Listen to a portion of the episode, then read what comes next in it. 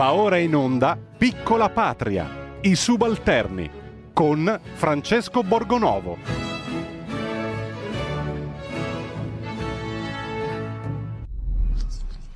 Radio RPL, abbiamo già in studio Francesco Borgonovo, fra poco apriremo anche le linee allo 02 66 20 35 29, ma potete inviare da subito i vostri Whatsapp al 346 642 7756. Benvenuto Francesco. Buongiorno, bentornati ai subalterni dopo la pausa pasquale. Siamo stati un po' anche noi in zona rossa, nel senso che siamo rimasti chiusi, anche se abbiamo capito un po' che queste restrizioni eh, servono a poco. Ci sono dei casi nel mondo incredibili, mi facevano notare poco fa il caso di Madrid e poi c'è il caso del Texas che da quasi un mese ha i contagi ancora in calo, nonostante sia tutto aperto come nel 2019 vuol dire che dobbiamo aprire tutto anche noi, ma eh, magari no, però insomma una riflessione sulle riaperture al di là di qualche promessa, di qualche vedremo, di qualche dipende dai dati, forse sarebbe anche ora di farla, perché eh, qui insomma mi sembra che ci fosse stato promesso si riapre dopo Pasqua e questo aveva detto Mario Draghi, ieri di nuovo di date non ne ha, non ne ha messe sul tavolo, insomma, e, e quindi siamo di nuovo eh, in attesa. Oggi forse si tornerà alla Lombardia e altre torneranno in, uh, in zona arancione. Eh, qualcuno, qualcuno potrebbe invece finire in zona rossa. Eh, insomma, siamo sempre lì, da un, passato un anno e siamo al uh, punto di partenza. Forse davvero è stupefacente che la rabbia vista da parte di ristoratori e altri manifestanti a Roma l'altro giorno sia limitata a, a, queste manifestazioni, perché io sinceramente mi stupisco che non ce ne fosse di più e invece delle polemiche sui fascisti in piazza, quelli su, con le corna, quelli no, con, eh, che facevano eh, chissà quali eh, violenze, anche se poi abbiamo visto dai video che non era esattamente vero, io mi stupisco che non ce ne siano state di più e che abbiamo avuto la forza tutti quanti di restare ligi alle regole e restare rispettosi e chiusi come, come ci è stato richiesto. Insomma, forse chi sta al governo, eh, in particolare il ministro Speranza, ma anche il premier Draghi, una riflessione su questo dovrebbero farla. E noi fra poco abbiamo, fare, avremo anche un grande ritorno, quindi state con noi se volete scriverci o chiamarci, chiamateci perché affronteremo un tema che è passato sotto traccia in queste settimane, è passato è così, in, in sordina, cancellato da, da, altri argomenti, ma è ora di tornarne a parlare, ma prima iniziamo dai questa puntata con un po' di movimento.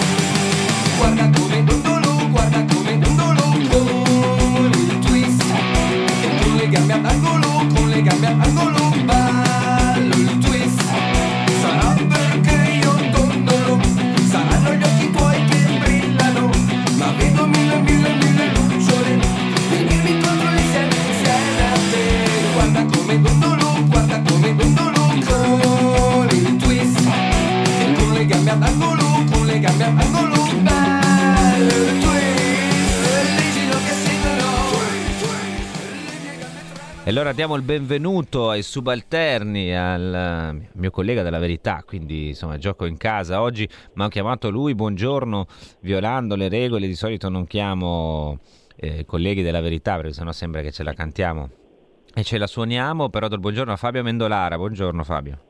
Buongiorno, buongiorno Francesco. Allora, io ho chiamato Fabio perché Fabio dovete sapere che è uno che ama, è molto preciso, ama scavare in mezzo alle carte, eh, non sta in redazione, sta fuori, sempre in giro a cercare delle notizie. Io me l'immagino sepolto sempre in mezzo a degli scartafacci eh, con una luce tenue a scorrere le carte giudiziarie in cerca di, di notizie. Questa è un po' l'immagine che ho, ho, di lui, invece come vedete chi ci segue online non corrisponde alla foto e Fabio ha eh, tirato fuori in queste settimane un po' di notizie di cui eh, pochissimi hanno parlato, riguardanti le nostre amiche ONG. Allora, se volete eh, chiamare, noi adesso apriamo le linee e parlare di quello che è successo, che avete letto, avete sentito qualche ripresa, insomma, perché ci sono delle cose davvero incredibili e, mm, e Fabio è la, il cronista che eh, ha, con un grande lavoro ha tirato fuori anche delle frasi davvero impressionanti. Allora Fabio, prima di entrare nello specifico, no, di farti spiegare un po' che cosa è successo con Luca Casarini e soci, tu devi sapere che noi avevamo qui in questa trasmissione una tradizione eh, noi con- consegniamo, consegnavamo un premio, un premio che era noto in tutto il mondo, forse tu ne avrai sentito parlare, si chiamava il premio Barcone d'Oro. Non so se era un premio di una un importanza, direi, a confronto gli Oscar sono niente, no? Tutti ambivano a conquistare questo premio. E per un po' l'abbiamo sospeso perché poi c'era il coronavirus e, e, e, altro. E invece oggi abbiamo deciso con te, insieme a te, di ripristinare il premio Barcone d'Oro. E allora vai con il jingle.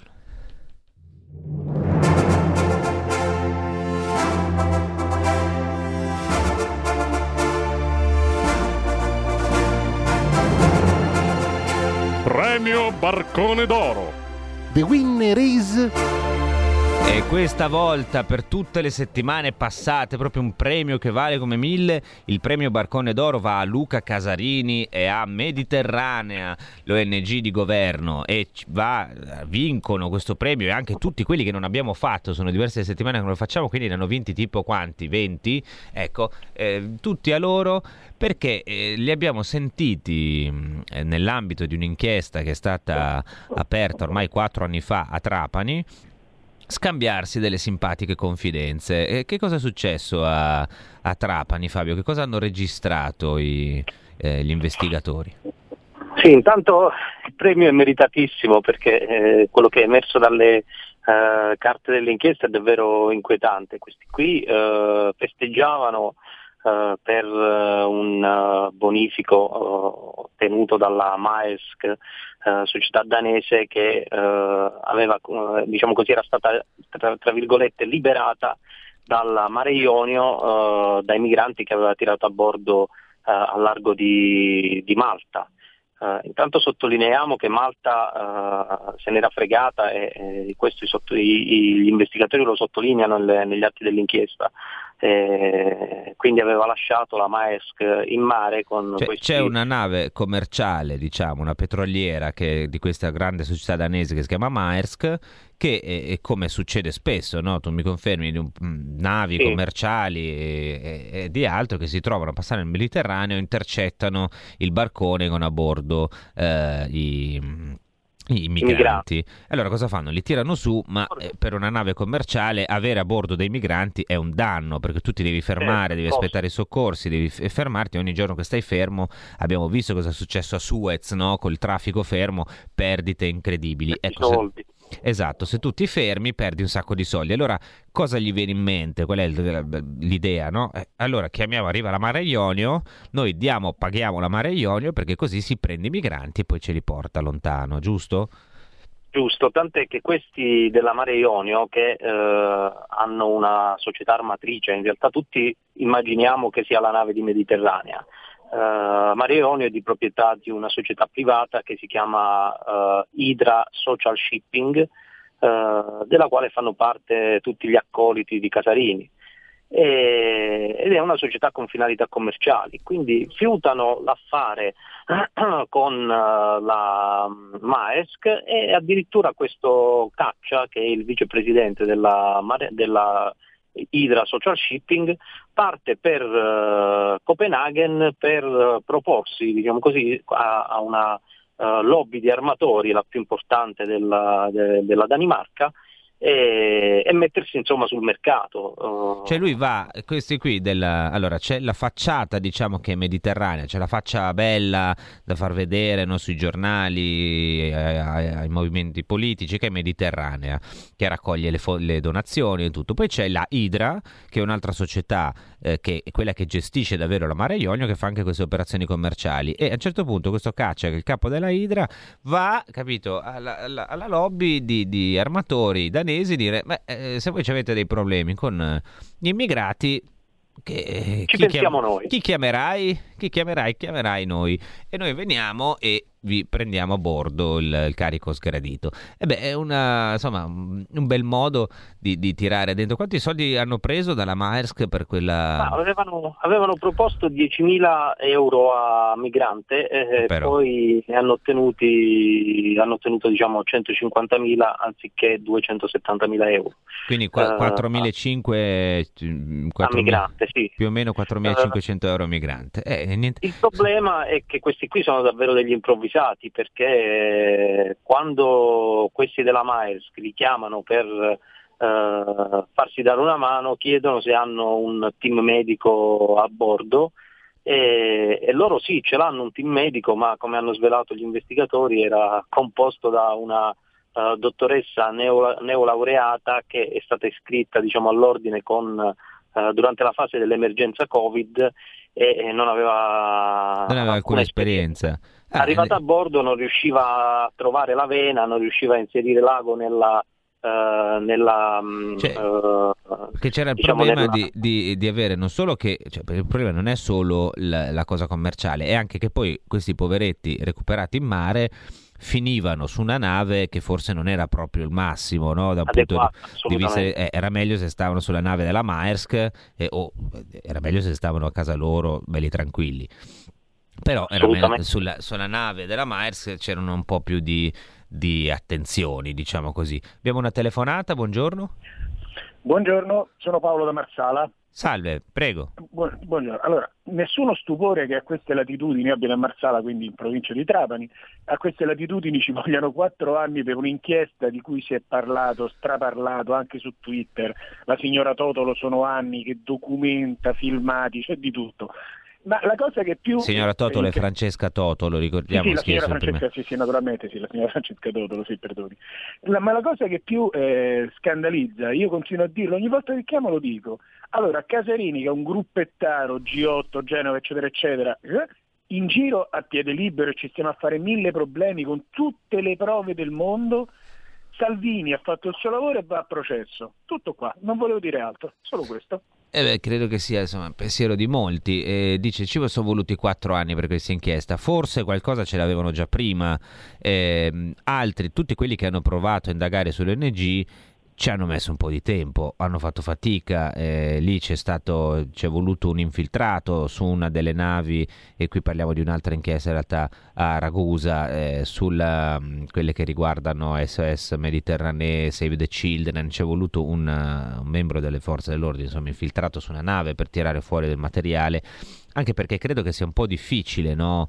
eh, stabilire quali siano i reati e, e, stabilire davvero, cioè se tu porti un migrante fisicamente tra un confine e l'altro, allora è facile no, capire favoreggiamento dell'immigrazione clandestina, ma in mezzo al mare con tutte queste dinamiche anche un po' inedite forse per la nostra legge non è così, così semplice ed è un problema. In effetti, in effetti, è davvero complicato già indagare, poi eh, come stanno dimostrando diciamo uh, le attività mediatiche degli ultimi giorni uh, diventa anche uh, ancora più difficile perché ci si come dire, scontra contro una vulgata che vuole che queste cose non, non vengano, sì, non vengano ricostruite. E abbiamo visto un po' tutti i giornali scagliarsi contro la Procura di Trapani eh, eh adesso, accusata, adesso, ci arriviamo. Accusata. Prendiamo un'altra telefonata e ci arriviamo subito, Fabio, al tema del, del, dei giornali. Buongiorno. Sì, buongiorno Borgonovo, il telefono della provincia di Venezia, salve. E, salve. Senta, intanto complimenti, ho visto ieri sera la trasmissione Dritto e Rovescio, invidio la sua calma eh, perché veramente... Ma, se, ma se mi rimproverano che mi arrabbio... Cioè, avere a che fare con Klaus Davi, guarda, io mi contorcevo sul divano, non so cosa avrei lanciato contro la tv quando sentivo, sentivo la Fusani o, o Klaus Davi parlare, vabbè, comunque chiusa la parentesi e, e chiusi i complimenti.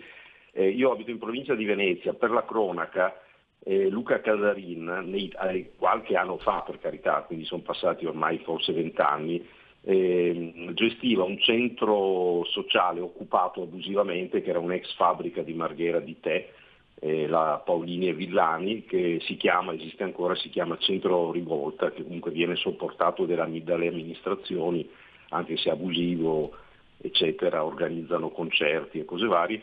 All'interno di questo centro aveva un ristorantino, presumo abusivo, eh, perché non penso che emettesse fatture o cose del genere, che si chiamava Allo sbirro morto. Ecco, quindi questo è, ecco, per me che comunque sono un, uno che eh, quando vedo in giro dei carabinieri o delle cose sono particolarmente tranquillizzato perché vuol dire che queste persone comunque controllano anche la nostra sicurezza. Adesso portare in palmo di mano un personaggio che aveva un ristorante che chiamava lo sbirro morto mi sembra, poi sentire ieri sera Klaus Davi che eh, diceva che nelle manifestazioni è pieno di fascisti, eccetera, che attaccano i poliziotti. Non ho sentito nessuno di questi ben pensanti eh, fare una considerazione del genere, quindi non lo so cosa gli frulla per la testa. Beh, diciamo che anche chi, eh, chi, i fautori di Mediterranea, cioè, ricordiamo che Mediterranea, io dicevo prima ONG di governo, perché Mediterranea è sostenuta da sinistra italiana, da una parte dei politici che stanno stavano nel governo Conte 1 e ancora fanno parte della maggioranza giallorossa, quindi sono, eh, sono il governo di fatto, anche se contano... No, se, se posso, Francesco. Prego. Scusami, questi, dietro questi slogan e poi anche alla fine il, il nome del ristorante, insomma lo sbilo morto, che piacciono tanto ai, a quel diciamo, gruppetto di ultra eh, di una, di una certa sinistra, Uh, poi in realtà dietro a questi slogan si nasconde sempre l'aspetto commerciale, la finalità commerciale. Non credo che il ristorante fosse poi uh, dedicato a, so, ai, ai, poveracci che non possono mettere il piatto a tavola e magari uh, quelli no, quelli magari devono andare poi alla, alla Caritas e, e, lo stesso hanno fatto con i migranti sui barconi eh, sui quali appena hanno potuto eh, hanno ricavato 4.500 euro a cranio. Quindi c'è sempre dietro queste, questa facciata di, mm, di buonisti della, della, sinistra o di uh, dire, ultra del, del, del, della, della, sinistra radicale, poi c'è, uh, spunta fuori questo aspetto commerciale e come ci hanno raccontato le intercettazioni non, non, aspettavano altro che poter stappare una bottiglia di ecco, champagne. Ecco lì arriva la, la, frase, le frasi che loro dicono, cioè quando scoprono che la Maersk vuole dargli i soldi, che cos'è che si dicono tra di loro? Chi è che parla? E parlano Caccia e Casarini e si dicono ah, arriva, è arrivato il bonifico, va bene, eh, copriamo tutti i debiti e stappiamo lo champagne, insomma non, non vedevano l'ora. Ecco, ma loro hanno fatto tramite questa idra, eh, tu l'hai scritto insomma, più volte, mm, tramite la idra facevano operazioni commerciali. Una di queste è stata ehm, con, per il film di Checco Zalone. Lì che cosa succede esattamente? Come fanno a prendere soldi? Ecco, lì fittano la nave e fanno questo accordo con Zalone, abbiamo visto tutti insomma, nelle, nel film che nella parte finale arriva con uh, la nave piena di uh, migranti e quella è la Mare Ionio, uh, gliela fitta la, la, società di caccia e, e, anche lì c'è una finalità commerciale. Oltretutto è una finalità commerciale tenuta all'oscuro dei, diciamo, del direttivo di Mediterranea che ha preso di diciamo, questa operazione leggendo i giornali. Cioè, quindi... C'è anche, tu l'hai scritto mi pare, quindi su questa cosa, cioè loro affittano la nave a eh, Checco Zalone, diciamo la produzione di Checco Zalone sì. per fare il film. La cosa deve rimanere segreta, anche Zalone mi pare che tu abbia citato un'intercettazione in cui si dicono no ma lui non vuole che si sappia, o sbaglio? Sì, sì, sì è così. E questa Se cosa li, li fa litigare fra di loro? Assolutamente, un, emerge questo dal, dal, dalle carte che c'è una, una, spaccatura all'interno del direttivo di Mediterranea eh, e addirittura c'è un, uh, chiamiamolo così, tra virgolette, inviato di Mediterranea Saving Humans USA, quindi diciamo della um, mm, ONG madre, uh, che chiede di mettere sul, sul, tavolo, chiede a Caccia di mettere sul tavolo uh, i bilanci di Idra per una questione di trasparenza. E, e, gli spiega anche che altre ONG online mettono, mettono tutti gli acquisti che fanno, eh, tutti i, i, finanziamenti che cioè, ottengono, cioè, lui... mentre Mediterranea questo non lo può fare perché eh, solo una parte della, diciamo, dell'attività è pubblica e poi c'è la parte privata e commerciale che hanno difficoltà a mettere uh, a eh, disposizione ecco, questo, questo, per me è incredibile, cioè, ci sono addirittura no? C'è uno del direttivo la, diciamo della dista- sede americana di Mediterranea che dice allora ci sono altre ONG grosse, Emergency, Save the Children, che pubblicano tutti i bilanci online, poi sappiamo, tu l'hai scritto più volte che non lo fanno tutte, è anche un po' un casino vedere esattamente cosa prendono, chi, da dove arrivano i soldi, comunque ce ne sono alcune che mettono i bilanci online e hanno un po' di trasparenza. Lui dice dovremmo mettere anche noi tutto online e mi pare che ci siano delle conversazioni tra Caccia, forse con Casarini, e Caccia ex assessore tra l'altro, eh, ricordiamolo. Cioè, tutti... sì Esatto, in cui si dicono ma noi non mica possiamo mettere i bilanci perché sennò dovremmo mettere non i bilanci di Mediterranea ma quelli di Idra. Esatto, e, e lì diventa un problema, anche perché questi qui hanno scoperto i PM, eh, avevano creato un bel giochetto, cioè si facevano fare dei prestiti infruttiferi a livello personale, eh, ce ne sono almeno due tracciati, eh, davano i soldi a Mediterranea e poi quando tramite Facebook, tramite le campagne di crowdfunding eh, Mediterranea otteneva eh, dai suoi sostenitori eh, le cifre che andavano a coprire quel debito, eh, loro se li riprendevano ehm, inserendo nel bilancio di Mediterranea che era restituzione de- dei prestiti ai soci. Quindi erano soldi loro. È una cosa veramente incredibile secondo me. Adesso noi andiamo un attimo in pubblicità, eh, perché anche noi insomma, abbiamo bisogno della pubblicità, però almeno qui i, i bilanci sono trasparenti e non ci sono società ombra. Torniamo fra pochissimo, restate qui. Da oggi la tua radio è ascoltabile anche con la televisione in digitale. Sul telecomando della televisione digitale o del tuo ricevitore digitale puoi scegliere se vedere la TV o ascoltare la radio. Risintonizza i canali radio e troverai anche RPL, canale 740. La tua radio. Il futuro appartiene a chi fa squadra le radio italiane si uniscono per giocare la partita da protagoniste. Nasce l'app Radio Player Italia. 140 stazioni in una sola rete. Scegli la tua preferita e ascolta il suono perfetto del digitale. Gratis, senza registrazione, senza interruzioni, compatibile con tutti i device. Le notizie, la compagnia, la musica scelta da chi la ama, la conosce e la vive. Scarica Radio Player Italia. Il futuro batte con la radio nel cuore. Anche RPL è disponibile su Radio Player Italia.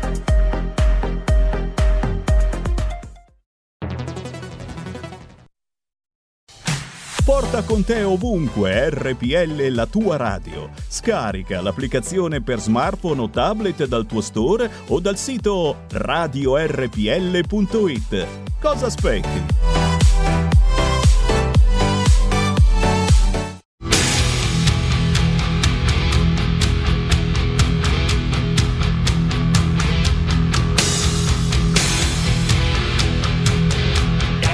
Segnalerei il nome di questo amico e di questa radio. Agli amici di Al-Qaeda che spesso, spesso dai loro paesi si collegano alla rete gli amici di eh, Al-Qaeda eh, e così sentono quello che dicono a Radio Padania. Eh? Cioè tu stai dicendo che no, io stai consigliando ai signori gli amici, gli amici di Al-Qaeda, ovviamente sto scherzando, Beh, però insomma. se tu dai, adesso voglio dire, questa è una no, bestemmia. tu stai dicendo gli amici Ma no, questa è una cosa molto seria perché al di là di, poi ci sono persone che rischiano veramente la vita, che sono messe sotto scorta allora? per le vignette che hanno fatto e la satira eccetera, deve essere sempre. Ma questi sono ins- è una bestemmia. Cioè, la radio Padania, pagata con i soldi degli italiani de- e dei soldi pubblici, Eh. consente delle bestemmie. Cioè, ma voglio dire, Tu ma stai dovrebbero chiedere scusa ad alla Al-Qaeda di bombardare islam- Radio No, Padania, io- quello hai io ho detto, fatto- di intervenire fatto su Radio Padania. Ovviamente lì ho fatto una battuta. Eh, qui vabbè, faccio un attimo solo. Ecco, questa era la, vabbè, la, la voce così al venerdì di uno che ogni tanto mi, mi ritrovo che ieri questa l'ha preparata eh, il nostro Sammy e che si è divertito a fare questo, questo jingle e l'abbiamo messo, visto che già parliamo di Casarini e degli altri simpaticoni. Di sinistra abbiamo aggiunto Parenzo, così eh, lo invitiamo qui se vuole venire, se vuole venire, se non ha da fare i suoi versi e le, e le sue cose per non far parlare la gente, lo invitiamo caramente e gli mandiamo un simpatico saluto e magari anche lui potrà farsi un bel giro su Mediterraneo a vedere come si comportano eh, i suoi amici. Allora, eh, Fabio Mendolare che si è rimasto con noi, dobbiamo spiegare bene, ah, abbiamo due chiamate, vabbè, sentiamo prima le chiamate poi ritorniamo un attimo sulla questione dei prestiti perché ci scrivono di spiegarla un attimo meglio. Eh, buongiorno. Sono Gianni da Genova, buongiorno Francesco, Buongiorno. e buongiorno Fabio, complimenti per il quotidiano e gli daremo un premio Nobel per il giornalismo lì a quel tal Parenzo. Poi per quanto riguarda la questione dell'immigrazione clandestina, già nel 2008 Valentina Furlanetto e aveva fatto un bellissimo libro sull'industria della, della carità e anche Linda Polma, una giornalista europea, aveva fatto sempre in Africa un grandissimo servizio e ha fatto un libro che io avevo letto in biblioteca, l'industria della solidarietà. Già da lì si vedevano gli- i traffici e gli interessi di tante ONG. Poi anche il Carmelo Zuccaro, recentemente, quando ci erano stati gli sbarchi, aveva detto che ci sono ONG che fomentavano, diciamo così, anche il nostro paese nel, nella- nel far arrivare un sacco di personaggi che non si, senza arte né parte quando va bene. Eh, Ma certo, lei- terroristi ne abbiamo visti.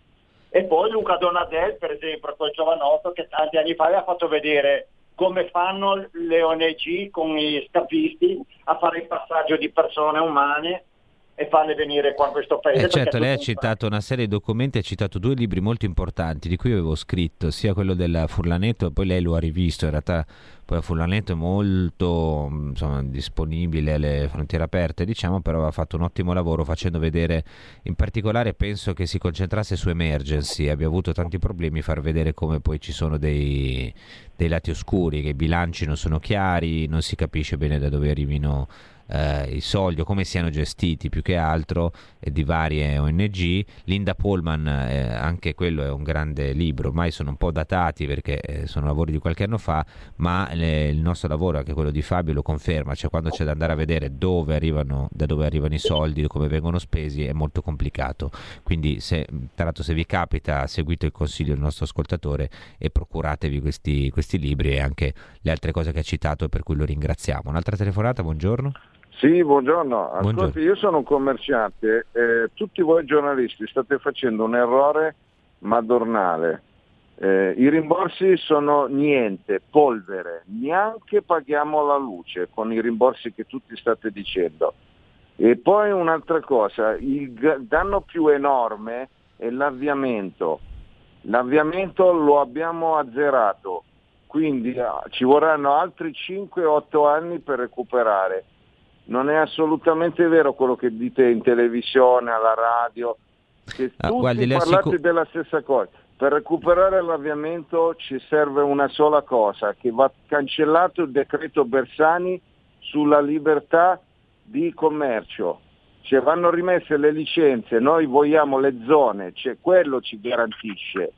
Nel passato ci sono state epidemie, pesti, eccetera, i forni, i negozi riaprivano senza problemi, perché ognuno aveva le sue zone. Le- Chiaro, io guardi, le, le, assicuro che non sono tra quelli che dicono che i sostegni sono abbastanza, eh, ma sono stato penso uno dei primi a dire che i sostegni sono proprio niente, quindi io mi auguro che possiate riaprire, l'abbiamo detto anche all'inizio di trasmissione, eh, le attività devono riaprire perché sono importanti per la popolazione, ma sono anche fondamentali per chi in questo anno ha sofferto tanto, è rimasto chiuso, eh, non ha avuto i soldi per pagare gli stipendi, ha dovuto insomma, fare dei sacrifici disumani, quindi noi siamo per le riaperture e io penso che eh, 3.700 euro in media di sostegno ai ristoranti e altre attività siano uno sputo in faccia, quindi guardi, non, eh, so che altri colleghi la raccontano diversamente, non qui.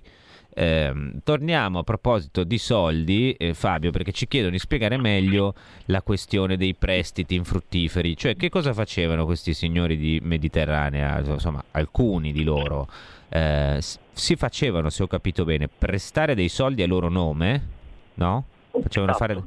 Da chi se li facevano prestare? Da Banca Etica? La banca etica Che, eh, che è la banca, Banca Etica è la banca che ha fornito diciamo, il prestito iniziale per far partire la ONG, che tra l'altro è un prestito mi pare piuttosto consistente che forse un'azienda farebbe un po' fatica no, a ricevere. Certo. Ecco, perché Eh, dice qualcuno, grazie. infatti ci scrivono, scusi ti interrompo, ti do subito la parola, ci scrive via Whatsapp, eh, noi partite, poi noi partite IVA siamo gli evasori, invece le ONG eh, non evadono, sono protetti. Eh, eh, in effetti eh, uno dice abbiamo ricevuto, ricevono dei prestiti grossi e, e per partire con la loro attività. Loro si facevano prestare da banca etica a loro nome dei soldi, con cui pagavano che cosa? Le attività del- di- della nave.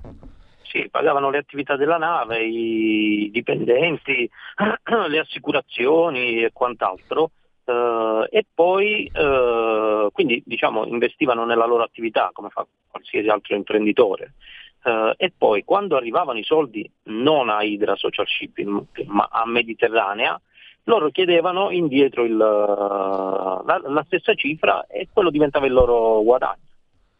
Cioè loro praticamente eh, quindi si facevano prestare i soldi, li anticipavano, poi Esatto. quando tornavano i soldi dalle donazioni loro si riprendevano. Ma uno dice, Loro se li vabbè, riprendevano. è normale, io ho anticipato dei soldi, li ho ve- investiti, cioè loro si tenevano una parte di questi soldi?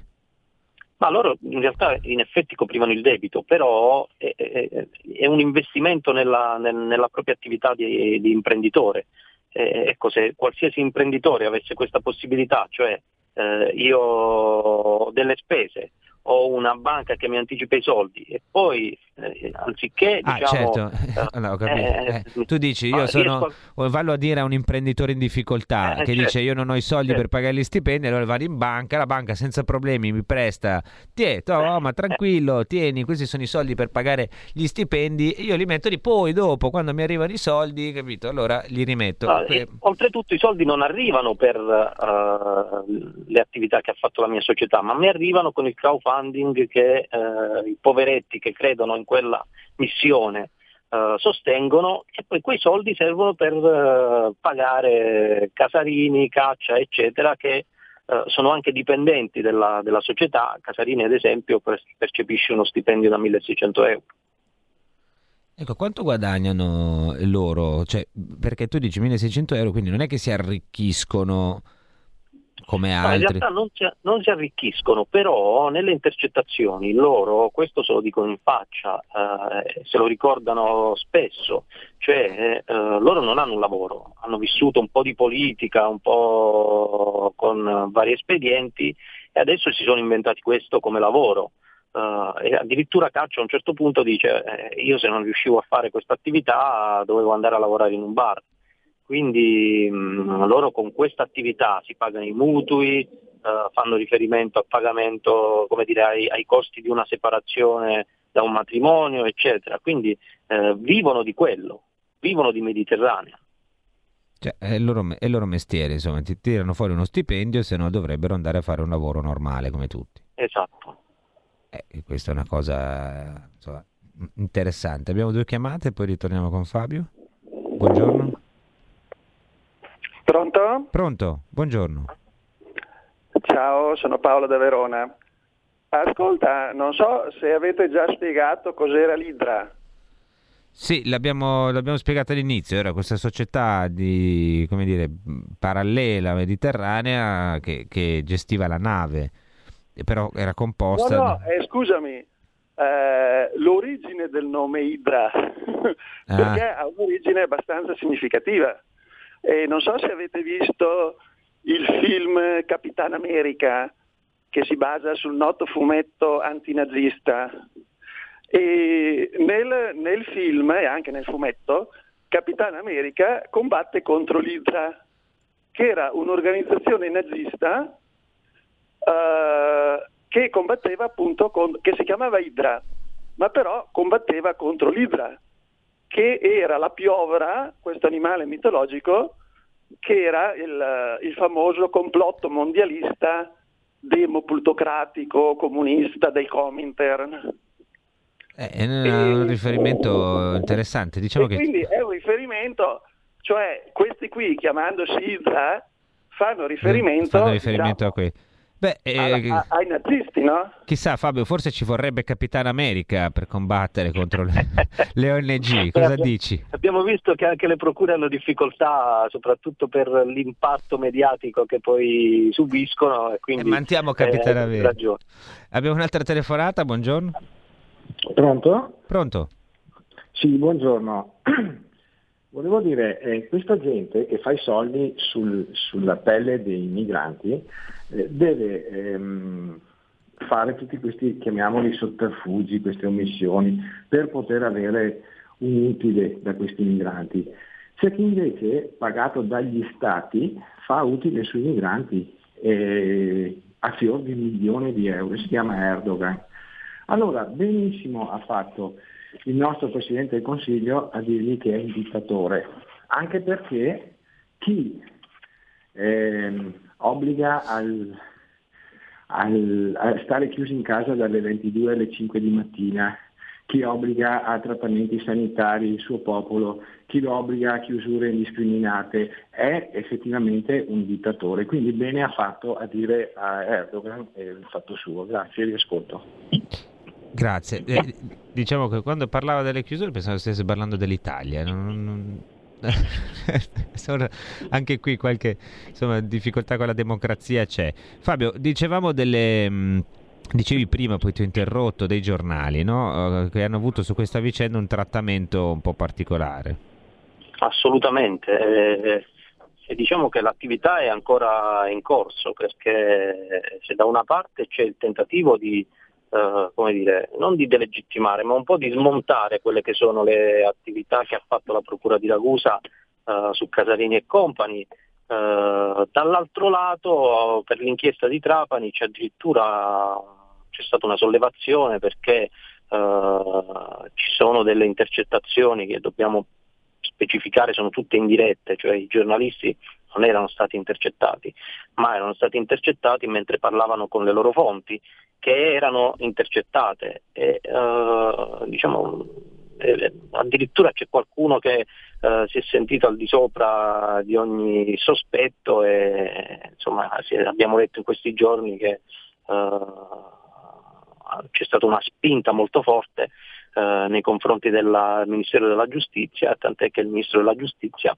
ha mandato gli ispettori a, a Trapani. Ora vedremo cosa eh, tireranno fuori questi ispettori, Eh, ma poter immaginare di dire, eh, sentirsi in- inintercettabile, insomma, non, non è questo il ruolo del, del- del giornalista. Oltretutto non c'è nulla da temere se non che dire, una delle fonti poi magari salta fuori, ma eh, se, se una di queste fonti eh, finisce sotto inchiesta perché è sospettato di eh, attività non, eh, non lecite, eh, è uno dei rischi del mestiere, insomma, incappare certo, se parli con uno in- che è indagato. intercettata, certo, eh, uno, un giornalista lo deve tenere in conto. A noi è capitato tante volte, però non è che ci siamo messi a frignare eh, perché eravamo finiti in un faldone giudiziario. Eh, l- l'esempio eh, più grande è stato con, con Consip, dove eh, in quell'inchiesta ogni 10-15 pagine eh, noi della verità eravamo citati, eh, però né noi, né l'ordine dei giornalisti, né il sindacato dei giornalisti, né il ministro della giustizia. assolutamente no, no, il ministro della giustizia non ha mandato gli ispettori a Roma o a Napoli a controllare cosa stesse accadendo nell'inchiesta. Ecco, questo ha un impatto poi sulle attività investigative, Francesco, perché eh, intanto i magistrati che adesso eh, a indagini chiuse hanno comunque degli adempimenti da fare, devono sentire eh, gli indagati, devono controllare le memorie difensive che gli mandano, eccetera, invece adesso devono perdere tempo per eh, mettere gli atti a disposizione degli, dei, degli ispettori, eh, fare immagino una rassegna stampa incredibile eh, tutte le mattine, eh, rispondere alle sollecitazioni di tantissimi giornalisti che cercano eh, di intervistare il procuratore per metterlo in difficoltà o, o farlo inciampare su qualche eh, passaggio, qualche intercettazione che riguarda i giornalisti e le indagini un po' dire uh, ne risento ne, sì, ne risente, si perde del tempo che uh, invece potrebbe essere utile per... per Anche perché sono durate quattro anni, forse è ora di darsi la mano. Assolutamente. Abbiamo... Dovrebbe, ma i quattro anni sono passati anche perché è complicatissimo entrare in quelle maglie uh, diciamo del, uh, delle attività di, di, di salvataggio. Intanto a bordo non, non, non, tutti parlano italiano perché diciamo, il personale è eh, variegato. E poi eh, anche capire eh, diciamo, quello che si dicono i migranti eh, una volta a bordo, anche lì è complicato, bisogna nominare degli, degli interpreti, eh, magari che parlano diverse lingue perché ci sono i curdi, ci sono gli iracheni, ci sono certo. i tunisini, eccetera, eccetera, eccetera. Quindi eh, già questo rende complicato una, un'attività investigativa alla quale non eravamo neanche preparati perché Uh, non l'avevamo mai fatto, cioè è la prima volta che si eh, fanno delle cose così. Ho cominciato a indagare 4-5 anni fa. Eh, forse servirebbero droni, apparecchiature per intercettare, altre cose. Abbiamo due telefonate, vi chiedo di essere veloci, se no non riusciamo a sentire tutti. Buongiorno. Sì. Buongiorno, ciao, io sono Federica dalla provincia di Bologna. Allora, ho, ascoltato, insomma, sto ascoltando la trasmissione e prima parlavate di alcuni scrittori, giornalisti che avevano diciamo, eh, già che insomma, avevano scritto su per quanto riguarda il fenomeno migratorio, cioè queste organizzazioni non governabili, che io le chiamo così, eh, non è un errore, queste organizzazioni che proprio mm, si occupano di traghettare questi migranti. Bene, bisognerebbe ricordare anche Dambi, ehm, Dambisa Moyo, una giornalista ma soprattutto è un economista dello Zambia, originaria dello Zambia, che però ha lavorato tantissimo in America, adesso insomma, se uno guarda su internet ha un... Certo, basta aiuti agli Africa. Esatto, io mi ricordo La carità che uccide, volevo reperire il libro ma non sono riuscita, vabbè. Comunque sostanzialmente assieme, assieme a lei ci fu anche un altro economista, non so, non so, se fosse Zambese, ma insomma che praticamente denunciavano che queste organizzazioni non governative sono razziste, nel senso che la loro presenza diciamo, è giustificata proprio di, di, di, di, ricevere aiuti, perché non lo fanno gratis, detta come vuol detto. E comunque razzista, lo dico tra virgolette, perché praticamente si fa, dà il messaggio agli africani che loro senza gli europei non sono in grado di fare niente, quindi loro devono essere sudditi di queste organizzazioni perché gli, se no gli africani non Chiaro. sarebbero in grado di svilupparsi. Invece no. E questo è un, un, messaggio importante, ha ricordato la nostra ascoltatrice da Bologna due testi insomma, piuttosto importanti che non abbiamo citato, quello di Dan Bisamoio, La carità che uccide, la ringrazio di, di averlo sottoposto, se volete leggerlo seguite il suo consiglio eh, faccio solo una puntualizzazione, attenzione poi da Bisamoio, eh, dice una cosa giusta che tanti altri intellettuali africani dicono, il razzismo a cui faceva riferimento è insomma, l'atteggiamento un po' coloniale no? di trattare questi da selvaggi che hanno bisogno di, di, avere gli aiuti, poi qualcuno usa questi discorsi per dire non prendiamo le ONG, prendiamo i soldi cinesi, quindi eh, anche lì non è proprio bellissimo. Comunque grazie di aver segnalato questi testi. Il, eh, un'altra chiamata, buongiorno. Pronto, buongiorno. Buongiorno. Eh, sono di Varese. Eh, volevo dire, in, questi, in queste operazioni qui, no?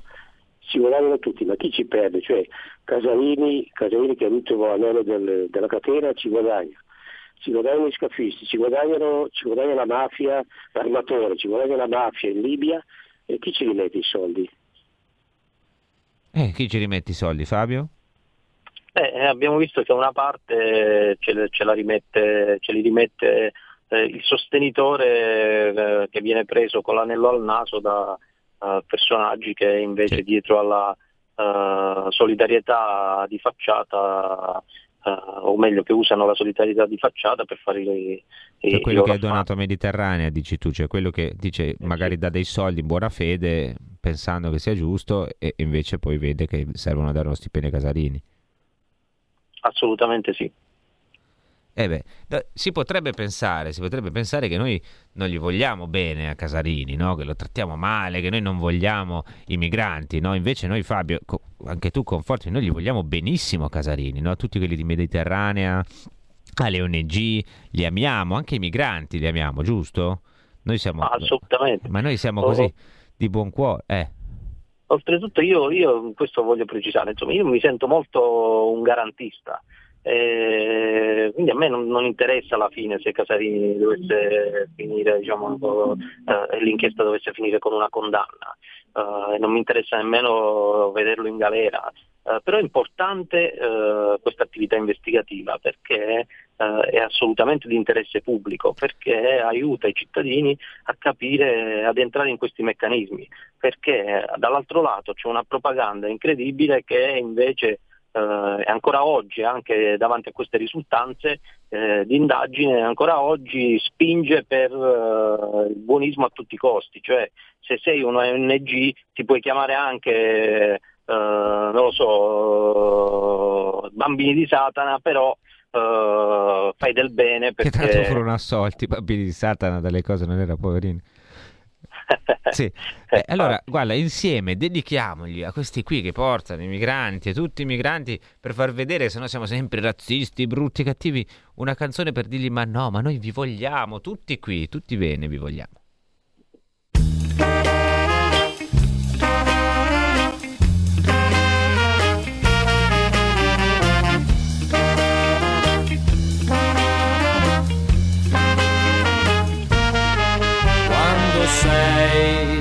Con me.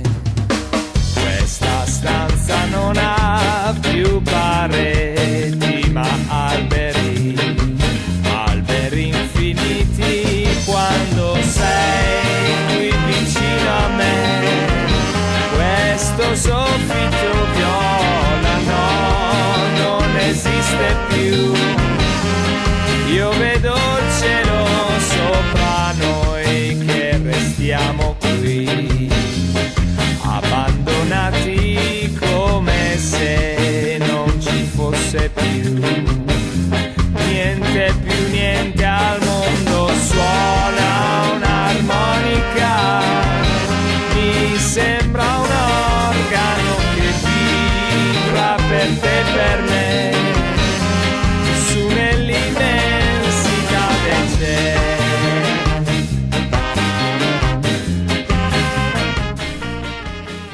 allora congedandoci da Luca Casarini con questo pensiero, eh, Fabio, io ti ringrazio perché insomma con, eh, tu hai fatto un grande lavoro eh, su tante cose insieme a Giacomo Amadori, insieme ad altri colleghi e, e su, in particolare su questo penso tu abbia ragione a tirare fuori queste cose, fa vedere un po' che non è ehm, sempre tutto così pulito e trasparente. Poi ripeto, non è che parliamo, cioè le cooperative incassavano milioni no? dallo Stato. Qui sono cifre più basse che si, sono prese sostanzialmente ai sostenitori, poi da un lato servono a alimentare un po' il sistema anche delle COP, perché se tu porti, no, continua, se tu porti gente, poi questo dopo sulla terraferma ha delle conseguenze.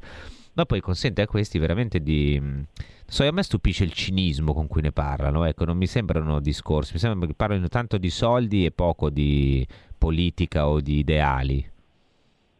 Hai pienamente ragione, eh, cercano, sembrano una, una, banda di persone che è in affanno e deve cercare di sbaraccare in qualche modo il lunarico, quindi eh, il loro obiettivo è eh, la pecunia, poi tutto il resto passa in secondo piano. Diciamo che il, il fine è portare eh, a casa i soldi, poi eh, tutto il resto è, Tu hai mai sentito, hai letto parlare di, non so, c'è questo migrante che ha problemi, quell'altro, cioè nel- nelle intercettazioni che tu hai visto, c'erano momenti in cui si dicevano "Beh, dobbiamo risolvere questa cosa assolutamente, poverino questo, cioè per capire, no, se ci fosse... Perché in alcune li vedi, cioè io tutte le volte che ho letto di intercettazioni di o di coppo, di cose, più delle volte si parla di soldi, di conti che devono tornare, di, di- di questioni di persone da aiutare, meno. Ecco, non so se magari qui invece qualcuna tu l'hai letta.